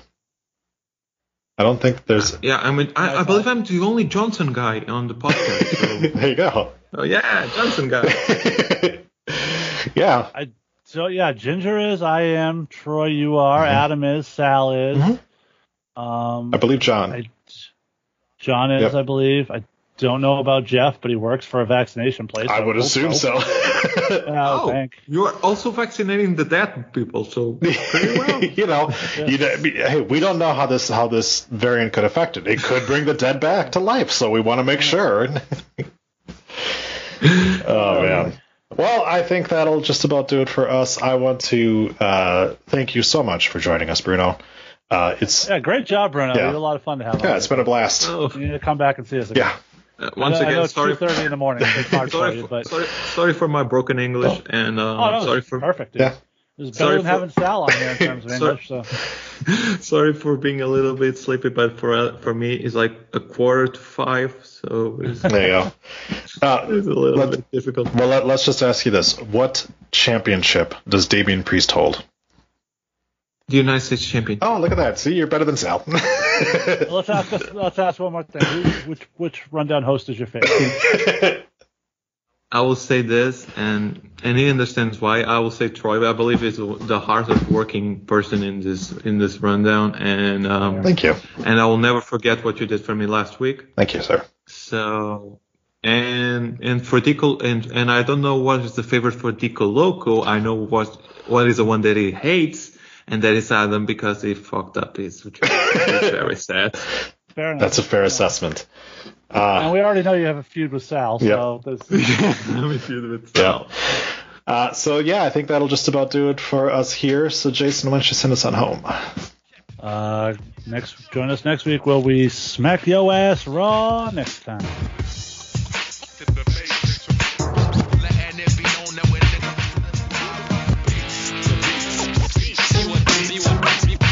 See what, see what, see harm you can do. Hey yo, no, no chance in hell. You wanna take what's mine, you're just too frail. You can't beat me. You ain't got no chance in hell. You can't see me. You ain't got no chance in hell. There's no, no chance in hell. You wanna take what's mine, you're just too frail. You can't beat me. You ain't got no chance in hell. You can't see me. You ain't got no chance in hell.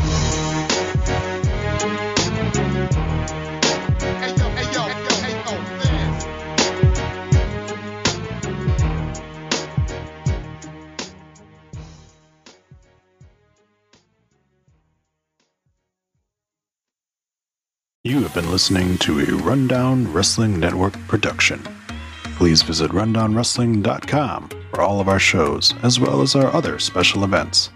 Keep it locked there or subscribe to the Rundown Wrestling Network on iTunes, Spotify, Google Podcast, Stitcher Premium, or anywhere you get your podcast from.